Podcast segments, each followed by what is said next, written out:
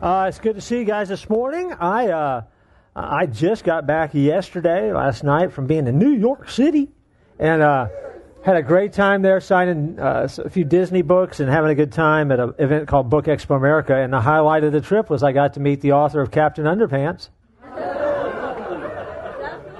what a great guy! I mean, Dav Pilkey's a great guy. Uh, I got to stand right next to him. We were at tables adjacent to each other about halfway through. Again, he's a, just a funny guy, and um, I looked over about halfway through and went, Hey, how you doing, underpants? he said, Pretty good, Disney dude. And I thought about it. I like my nickname better than his. just saying, just my thought. Glad that I didn't write about underpants. Neither here nor there. Now, this morning, as we celebrate and worship today, we wrap up a series called Jehump, Jehumpin, Jehumpin, Jehoshaphat.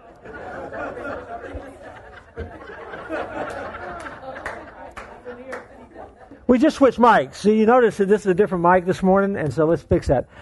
Jumping Jehoshaphat. My brain will catch up. It's in Washington somewhere coming back. But um, and, and we, last week we kind of left the story with our king, Jehoshaphat, in a bit of a pickle, if you will. And if you remember, we've kind of been taking this, this series a little bit different than other series we might do. And while we always break down Scripture, we've literally just been kind of moving through the passage and, and making some points and kind of un- unpacking the story of this king, good king, that our kids introduced to us in the musical a few weeks ago. Well, today we wrap up his story. And last week we discovered, though, that he made a tough, tough call. He made a decision. And after he made the decision, he asked God to bless the decision. We talked about how our lives get upside down when we do that. And how sometimes in our lives, the starting point needs to be God, then the decision. Well, King Jehoshaphat made a decision that has put him in a tough spot. And God has spoken. And God has told them what's getting ready to happen. And so this week we kind of pick the story up and we see what happens in the aftermath of a moment where the king made a bad choice and the ripple effect of that and how he comes back from that. And so we're going to talk about that in just a few moments. But before we do, let's bow our heads and hearts one more time and then stand and let's sing. Uh, God, I pray that you would once again, through an Old Testament story, usher us into your word in a fresh way. Help us to discover things there that we haven't seen before. Help us to see things about you that we need to be reminded of. And above all else, I pray that when we leave here this day, we would leave here excited about what you have called us to be, who you've called us to be, and how you've called us to flesh that out in the world around us.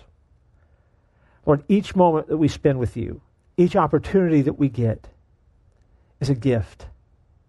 And every moment is better with you than anywhere else we could ever be. Remind us of that as we stand and continue to celebrate in Jesus' name. Amen. Let's stand together. Take your Bibles and go to Second Chronicles chapter 18. As once again we return to the often visited book of Second Chronicles. And we continue to take a look at a story that, although it may not have been familiar when we started, now you're saying, Will you ever get done? I got it. I got it. Uh, we, will, we will today. Actually, we will.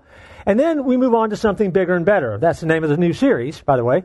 Uh, bigger and better and we'll start that next week. But today, uh, we want to make sure that we um, wind up the story. And so we're going to talk about jump starting. Jump starting. And we're going to look at Second Chronicles chapter 18, verse 28 through 1911. And again, that's a chunk of verses, no doubt. But we're going to move through them and, and explore some things. If you have your worship flyer, once again, uh, you can follow along. And we'll wrap up what are a few loose ends about this passage and, and hopefully give a sense or a feel uh, for this king who is a good king. There's no doubt about it. I told you that when we started the series, what you saw our kids do in the musical, in this amazing battle, is really the end of the story, or the end of his saga that we have in Scripture. So we're kind of moving to that moment. But you're going to see what sets him up to be successful, and to see what sets him up to be a king who is willing to call his people to fast, to pray, and then God gave them the most outlandish battle plan that they were prepared to listen to because of the groundwork of this king. And that's important to understand, uh, especially when you think about the journey he's been on and where we left this guy last week. And so we pick that story up today. As we begin, um, I want to tell you about Mr. and Mrs. Brown. They had two sons.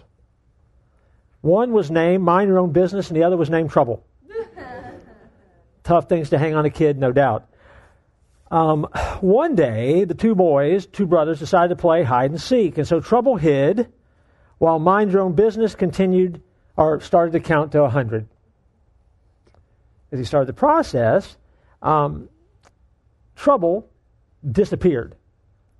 When Mind Your Own Business was done counting, he began looking. And he began looking everywhere he could for his brother. He went looked behind garbage cans, he went behind bushes, he couldn't find him in the yard, so he went to his neighbor's yard. He started scrumming around the neighbor's yard, looking behind the hedges. Um, he started looking in and under cars, wherever he could, because his brother had hid well. And eventually he caught the eye of a passing police officer. So the police officer approached him and asked the question that he knew he was going to ask What are you doing? Playing a game, the boy replied. What's your name? The boy replied, Mind your own business. Police officer raised an eyebrow. Said, Son, are you looking for trouble? Yes, I am. And that is the moment that we find Jehoshaphat in. Jehoshaphat, Jehoshaphat is in this week. He is inadvertently uh, gone looking for trouble and he found it. A lot of choices he could have made better to get to this point, but he didn't. Uh, if you remember the story, we catch up from last week, I mentioned it a second ago he has agreed to do something. He's agreed to go into battle with a king that he is now going to be family with uh, through a prearranged marriage. And, and then he decided to ask God about it. When the prophet of God shows up, God's prophet is a lone voice against 400 other prophets that says we ought to be going this way, and the prophet of God says you're not going to win. And he finds himself now as a man who has positioned himself to follow God and do the right thing and the good thing who did something that's very simple, yet subtly destructive, that we often do. We ask God to bless our plans after we make them instead of before we make the decision. And I know none of you have ever done that. So you can't identify with this story at all. Uh, but for some who will hear this and listen later, they can. And they know what it's like to find themselves in that really tricky water of asking God to bless something that really is going to be a mess that somehow they have to navigate. And that's where the story begins today. And so if you have your Bibles open, Second Chronicles 18, um, verse 28, we pick up with these words Then the king of Israel and Judah's king Jehoshaphat went up to Ramoth Gilead. In other words, they're going to lead their armies now against this neighboring nation. Ahab, the king of Israel, disguises himself while Jehoshaphat goes into battle wearing royal robes. Um, now, I'm going to read the verse, but I would hearken you back to what Micaiah had said the previous week when we were studying this. He had told the king of Israel, King Ahab, you're not going to win. It's not going to happen. Uh, and if you come back alive, then you can prove me wrong. I mean, that's pretty subtle, right? And so the king comes up with a plan. Verse 29. But the king of Israel said to Jehoshaphat, I will disguise myself and go into battle. But you, you wear your royal attire. So the king of Israel disguised himself, and off they went into battle. Now, let's pause for just a second. What do you think about the battle strategy of these kings? If you ever thought that Jehoshaphat was a rocket scientist, you can now completely flush away any thoughts about that. He proves that it's not. I mean, Ahab says, let's do this. We'll enter battle together, and I'll look like a regular soldier. But for you, let's put a crown on your head and a big target on your back and, and then let's just go out and let's fight that way. And Jehoshaphat says, good idea. now, again, we get to a moment where there's take heart in this. Okay? again, there's a moment when we make bad decisions. You ever notice that bad decisions lead to more bad decisions for a while? You ever notice it's kind of like a domino effect in life where you make one boneheaded call, you think you'll fix it with the next decision, and you make another boneheaded decision, and you look back and you go, why did I do that? Am I, am I the only one that does that? I mean, we, we've all done that, and, and, and sometimes it's a few decisions in, and then all of a sudden we're like, well, man, how did I get here? Well, now we have the story getting ready to unfold, which is where we start picking up our first points. But this is where we are. You got Jehoshaphat getting ready to go into battle, looking like a king. You got the king of Israel, Ahab, looking like a regular soldier. And they're going to fight a warring nation that the prophet of God has already told the king of Israel, you're going to lose. Here we go. The first point I want you to see is a point that all of us have to deal with in our life. We all have moments where we are in need of a jump start. When we're in need of a jump start. Um, this passage to me is a powerful reminder that when you're running low on life, when you're stalled, or you've ventured off the path, if you are a follower of God, you're never alone. And that's good news. Um, Jehoshaphat wants to be a follower of God. He's tried uh, in a number of ways to be a follower of God, but he doesn't always make good decisions. God is not going to leave him alone. God is going to be with him. Let's look back at the passage because King Aram has given orders to attack only the king of Israel. So you know what's going to happen here, right? When the soldiers see Jehoshaphat, they're going to assume he's the king of Israel. And they're going to go, they're going to go after him. And what's Jehoshaphat going to do? He's going to do what we all do when we make bonehead choices. He's going to cry out to God, Help me, God! I'm in a jam. Because of my boneheaded decisions. Take a look in verse uh, 30. Now the king of Aram had ordered his chariot commanders, Do not fight with anyone, small or great, except the king of Israel. And when the chariot commanders saw Jehoshaphat, they shouted, He must be the king of Israel. So they turned to attack him. But Jehoshaphat cried out, and the Lord helped him. God drew them away from him. And when the chariot commanders saw that he was not the king of Israel, they turned back from pursuing him. Now, hopefully, you're getting what's going on in the story here because there's a lesson in this. Here's the lesson you don't have to be smart to be faithful. I, I, would, I would love to say that there's some deep biblical truth here. There is, but maybe that's it for all of us. You don't have to be smart to be faithful. Because Jehoshaphat is not doing anything well right now.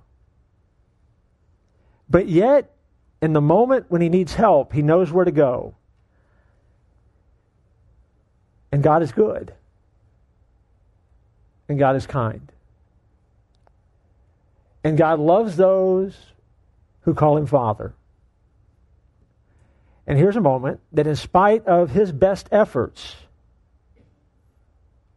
in spite of a lapse of judgment and a lapse of bad decision making, Jehoshaphat is a man who's tried to live his life by faith. That matters. It matters for you and it matters for me. And so it's easy sometimes to be following God and then you make a mistake or you make a series of mistakes and you think, man, I, should have known better. And yes, you should have. There's a lot of moments in your life where you say, I, I shouldn't have done that. And you're absolutely right. You shouldn't have done that. But please remember that in God's economy, it's not one and done. And it's never over.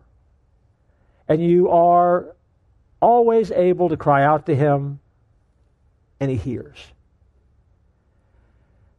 I think that when you are standing there dressed as the king and you know that you're the target, the cries have a sense of urgency.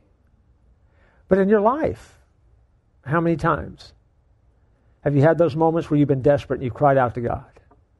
And in spite of the fact that maybe you weren't as faithful as you should have been, in spite of the fact that you haven't followed as well as you should have, in spite of the fact that you haven't done the things that you should have done, God hears and He responds.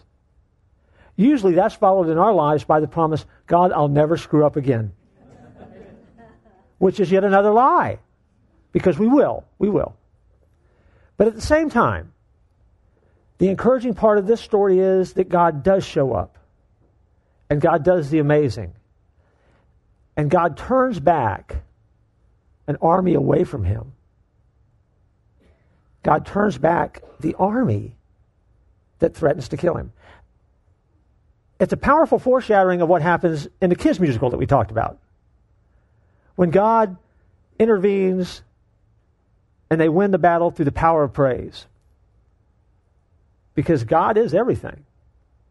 And God can do everything. This may be the moment for Jehoshaphat to really see and understand that. Because he's looking at an entire army coming after him, and he realizes when he takes inventory, oh, wait, I'm the only duck in the barrel. And they back away. It's pretty amazing stuff. And in verse 33, we find out what happens to King Ahab. Because remember, it was prophesied hey, by the way, dude, you're not coming back. And if you get back, you can tell me I'm wrong. Let's see, verse 33. But a man drew his bow without taking special aim. There's a lot said in that part of the verse.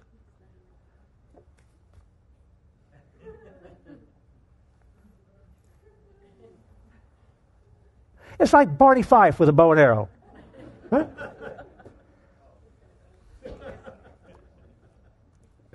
Andy gave him one arrow.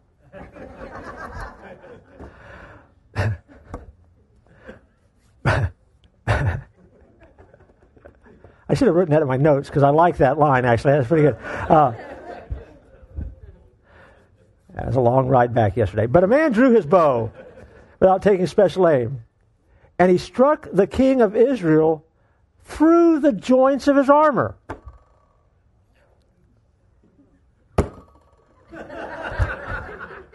That's how I did it. He shot it just like this, and it hit it right between the joints of his armor. So he, he doesn't look he just fires an arrow. The arrow somehow miraculously ends up going between the seams of the king's battle armor. A fluke? You call it a fluke, I call it a fulfilled prophecy. You call it whatever you want. Um, here's that moment. And so the king says to the char- charioteer, Turn around and take me out of the battle, for I am badly wounded. The battle raged throughout the day, and the king of Israel propped himself up in his chariot facing the Arameans until evening. Then he died at sunset. Ahab's story's over. He should have listened. He had his chance. God told him in a variety of ways and spoke a language he could understand. The language of a lying prophet, because that seemed to be what the king wanted, and said, You will lose and you will die. And Ahab thought he had a better plan. He said, Well, I just won't dress like a king. I'll be okay. Here's what you got to remember you can dress up a pig and you still got a pig.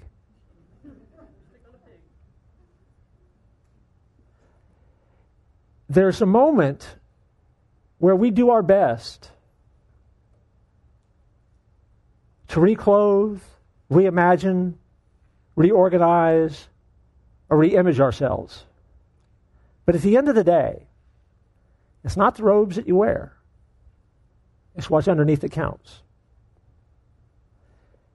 This king died dressed like a warrior, and the arrow that got him was shot by a guy that didn't know where he was shooting and it pierced the weak spot of the armor through the seams, and it was a kill shot.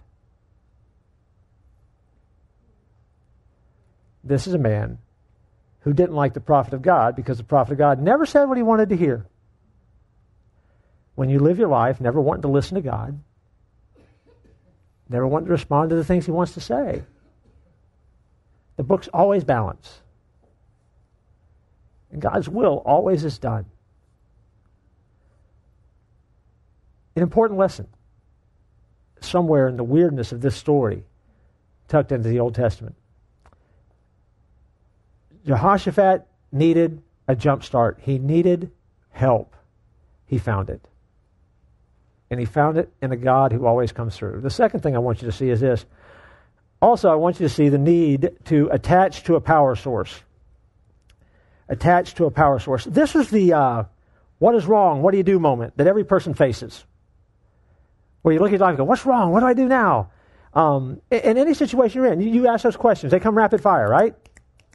What's wrong? What do I do? What's wrong? What do I do? What's wrong? What do I do? How do I, how do I respond here? This is that moment. It unfolds in Scripture. Uh, NFL quarterback Aaron Rodgers is one of those football players that um, you may not like the team, you may not like the way that they play or don't play, but you tend to like him because he's in the State Farm commercials. But he also will be remembered as history unfolds as, as an outstanding quarterback. But one of the things that I like about him, and I don't root for his team, but the team I root for never wins, because um, God keeps keeps me humble. But um, is that he listens to his coaches. Hey, this guy is going to the Hall of Fame one day.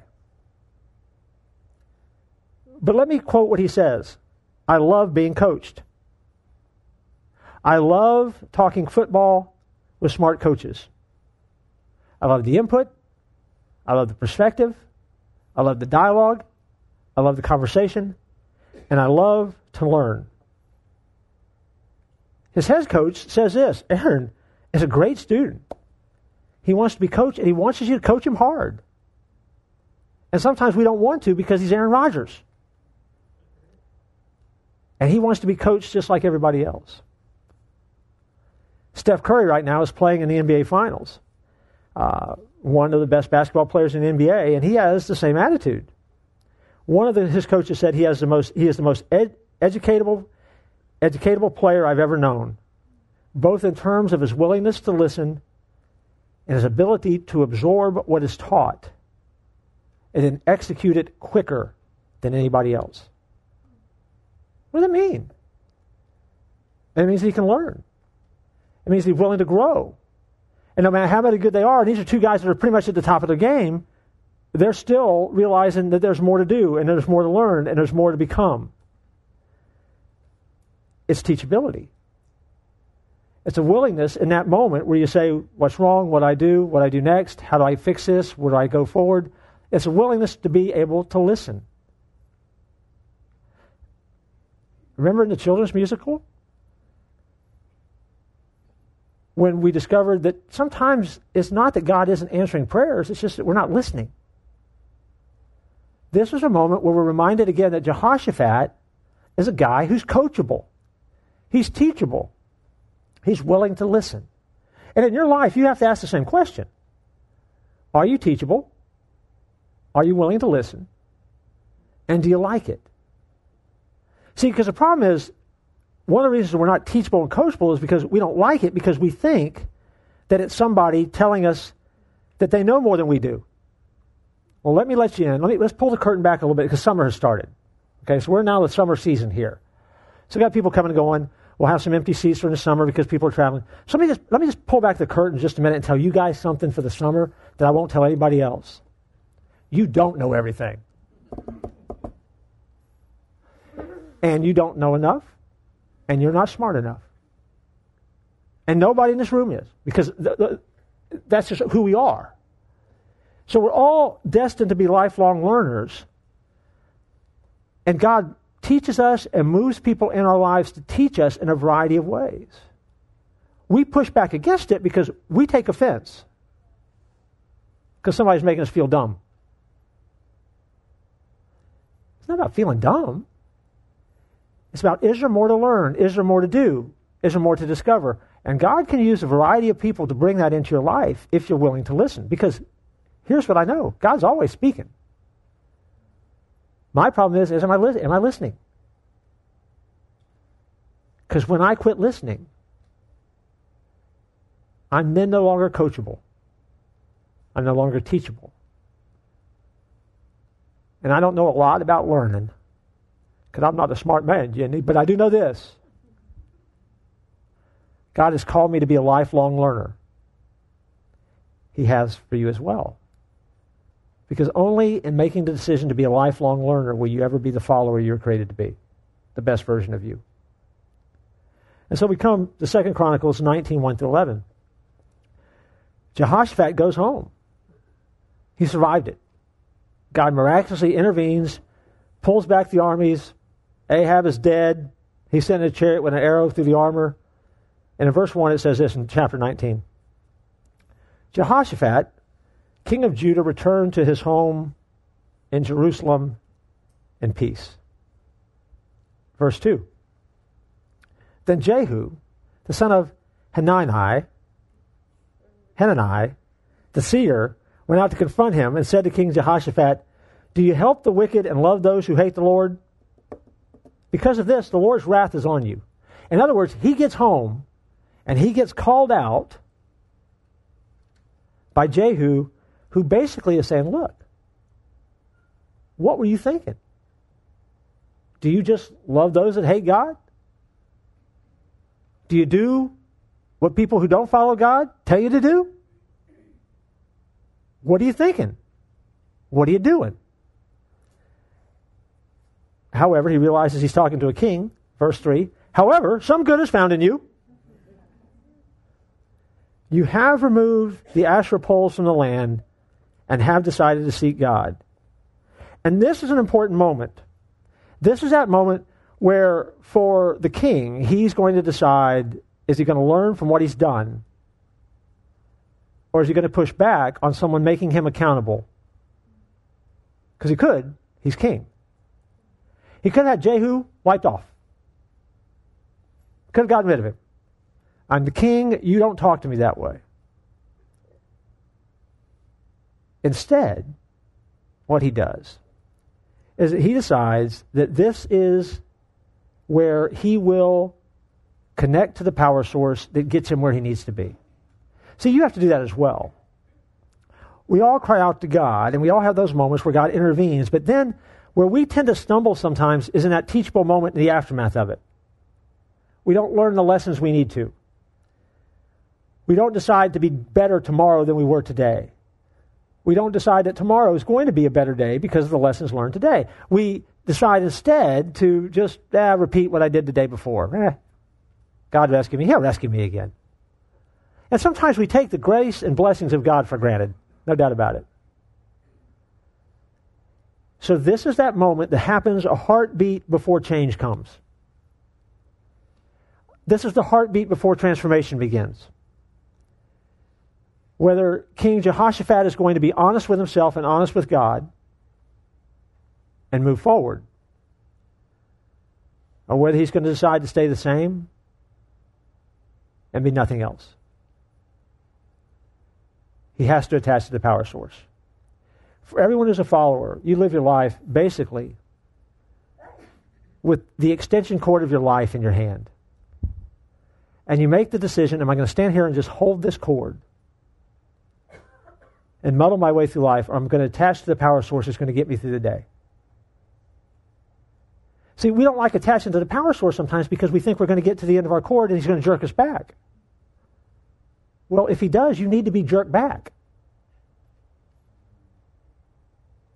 Because he will always give you that place to plug in and find the power you need in him to be who you were created to be. And so in your own life, you ask yourself the question Am I attaching my life and hooking up to that power source? because that's what Jehoshaphat has to decide now. Which brings me to the third thing. If you choose wisely, you find the power you need. Um,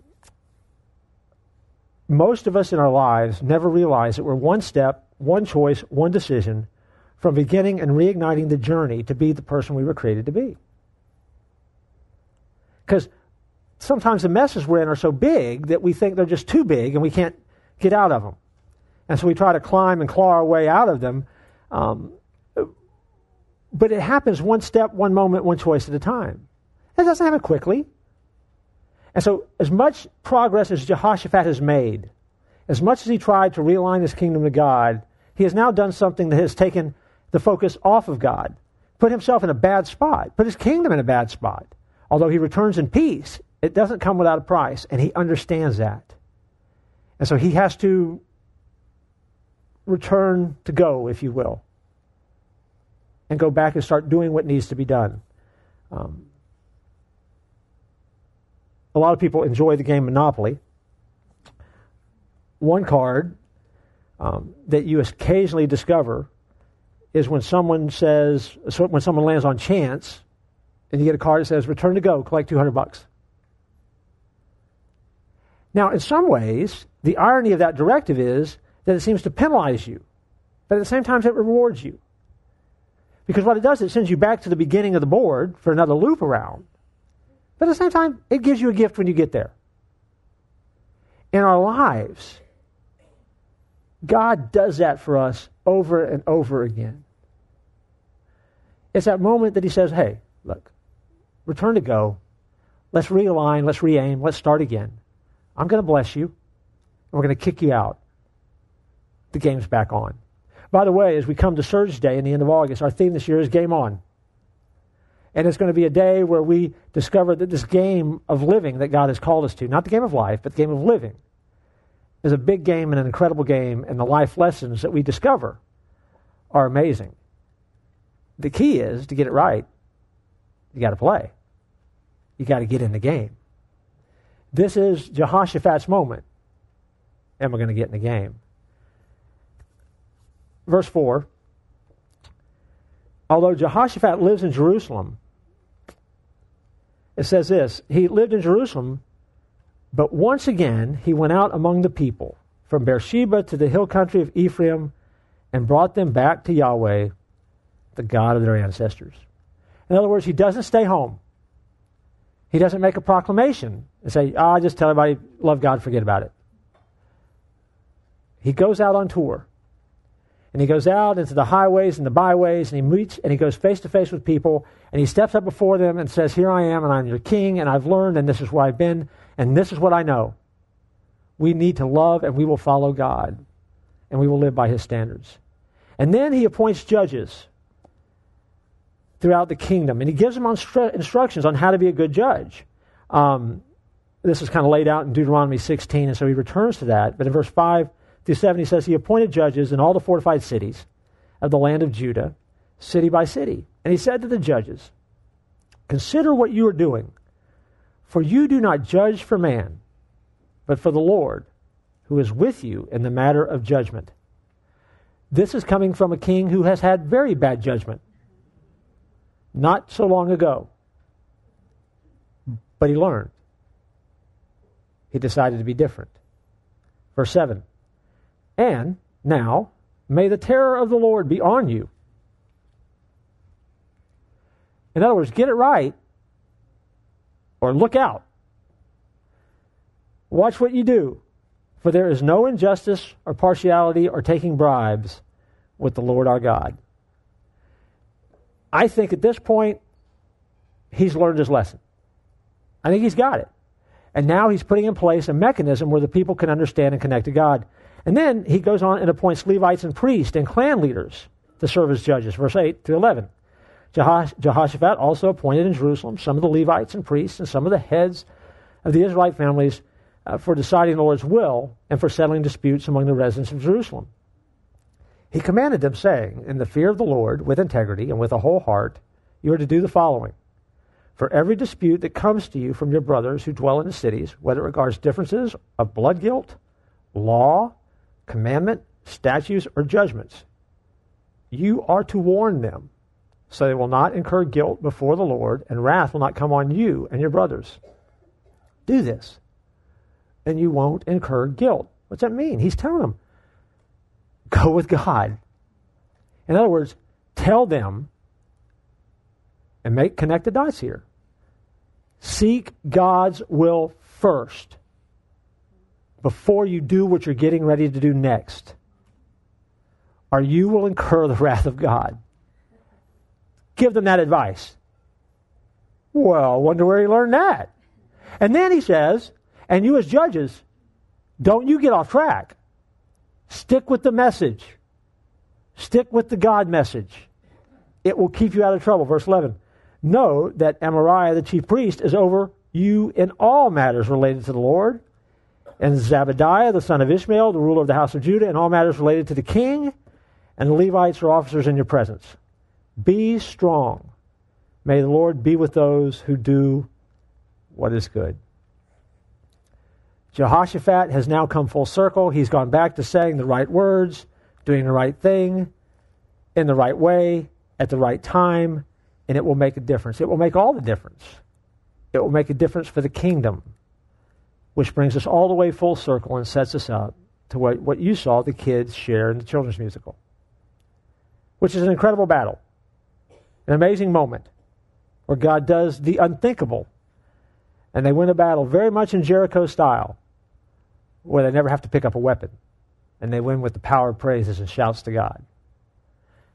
That doesn't happen if their king doesn't learn.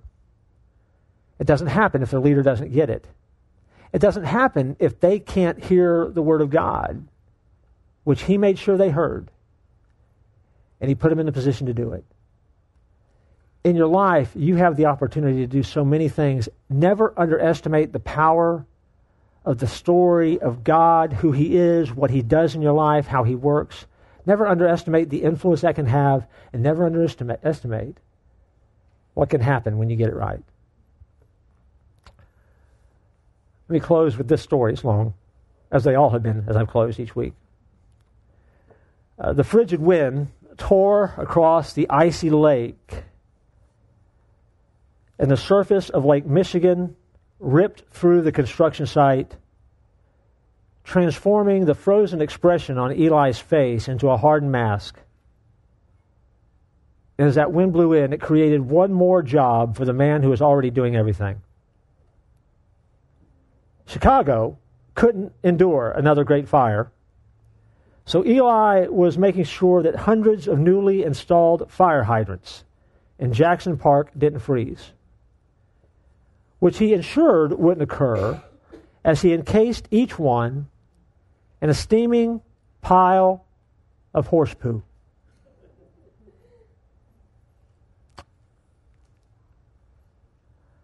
Putting horse poo around fire hydrants was not the job he signed up for. But truth be told, he didn't mind. He really hoped his contribution to building the Chicago World's Fair would help him get one step closer to his dream job, that of a contractor. Where one day he would be the boss and have his own small office. For as long as he could remember, he had imagined his name on the window of a small shop as the owner of a modest shop in the heart of a small town where a hardworking immigrant, immigrant could claim a small piece of the American dream. So Eli focused on that dream and ignored the mind numbing cold and the stomach churning smell of the task at hand.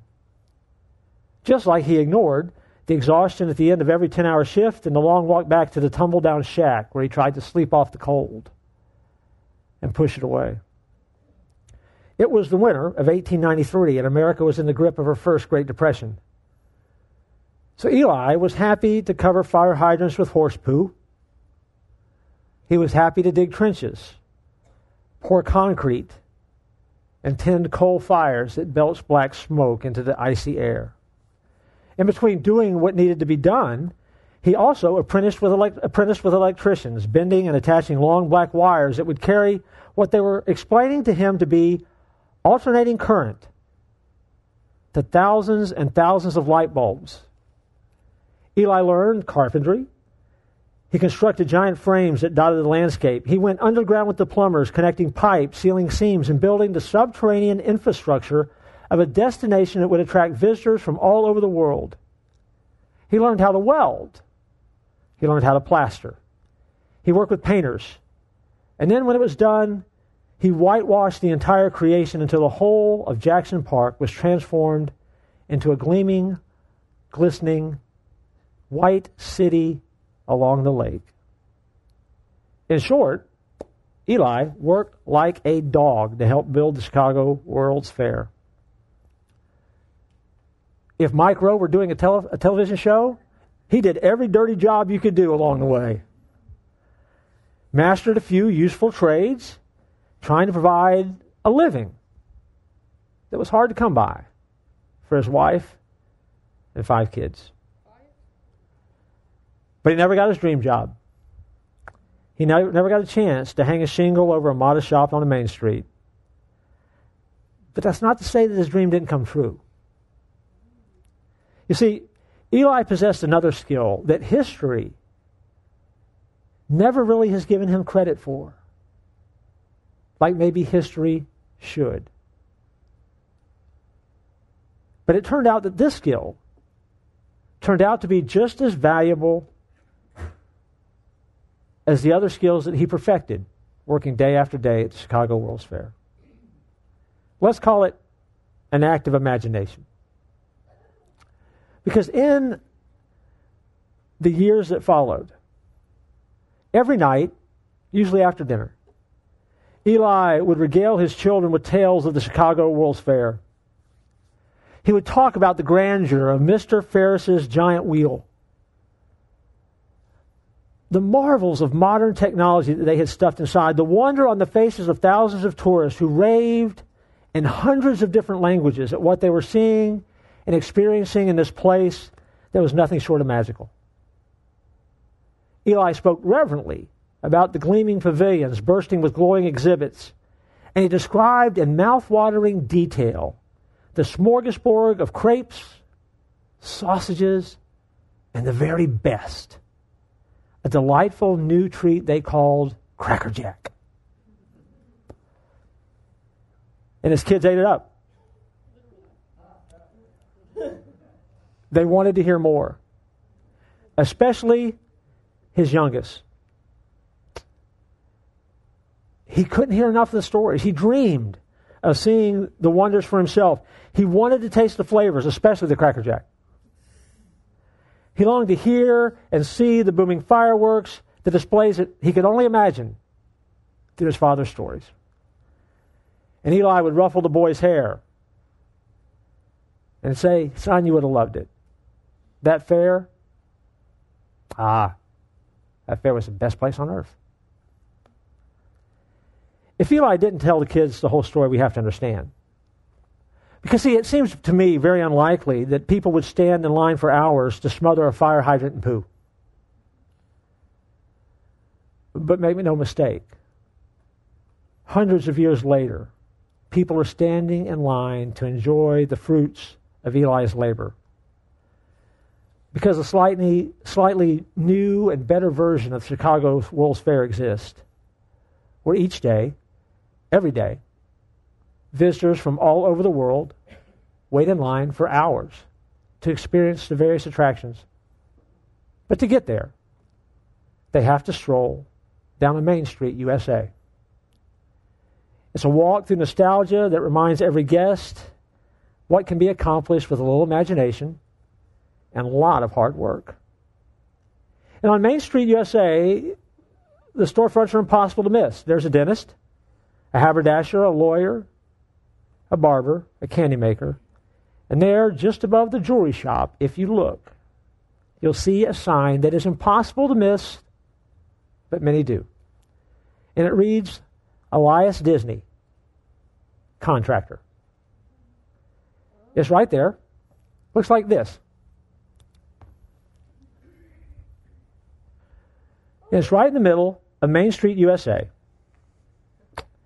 Right where Eli always dreamed it would be. He was a hard man. He lived a rough life. And sometimes he pushed further than he needed to. But he loved his kids. And he told them the stories. And for one son, his young son named Walter. That story inspired and changed his life forever. Because his son discovered from the story of his father and learned of a dream that could be and was inspired enough to hear the right words that were said in the right way at the right time that compelled him to do just the right thing to make it happen. If it can happen with theme parks, it certainly can happen with the kingdom of God. And we live in a day and age where we think it doesn't matter. It matters. We think no one cares what we do. They do. And we think that we're just one person and it just is a little part. It's a big part.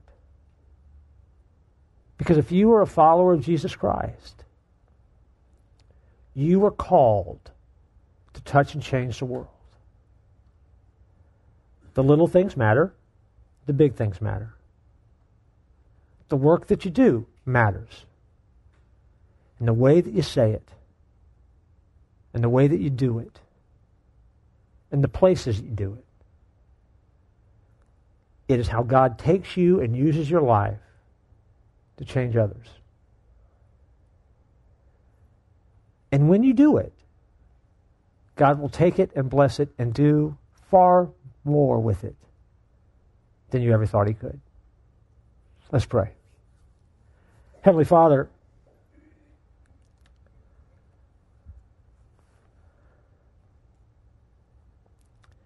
in a moment, we make a decision, a choice of what we'll do, of what we'll be, of what we'll become. And Lord, uh, moments come and go, and sometimes we don't give it a lot of thought. But I pray that you would help us to learn the lessons of these stories that we have been digging through in the Old Testament and remind us of the power of the choice that we make and how important it is to do what we do and do it right so that it honors you. Lord, there are some who will hear this, who have heard this, who will listen in the days ahead. And for them, the journey has to begin by making the first choice, the God choice, to decide to give their lives over to you. An act of surrender that simply says, I will trust because I believe, and that will cause and compel me to follow. And in believing and trusting and following, we begin this incredible journey of being a God follower, a Christ follower. And we begin to discover that our lives, our story, makes a difference. Because then and only then does our story become your story. And then and only then do we have a story worth telling. Lord, there's others of us who we've made that choice, but we struggle like King Jehoshaphat did. We get things out of order. We misplace our priorities. We convince ourselves that life is about what we want and what we think and not about what you want and what you think. And sometimes we've learned painful lessons about that, and other times you, in spite of ourselves, have just moved in and taken care of it. But God, I pray that we would walk away from these stories with a real sense, a desire to get it right. And Lord, if we could learn that lesson, then we would discover a victory, a celebration, and a power in our life that you're just waiting to jumpstart each and every day. We pray in Jesus' name. Amen. Uh, the now what is simple, and it's the same one we've used all through the series. Say the right words. Them at the right time. Them in the right way. Do the right thing. If you do, God will take it. He'll bless it. Not because I said so, because He promised He would.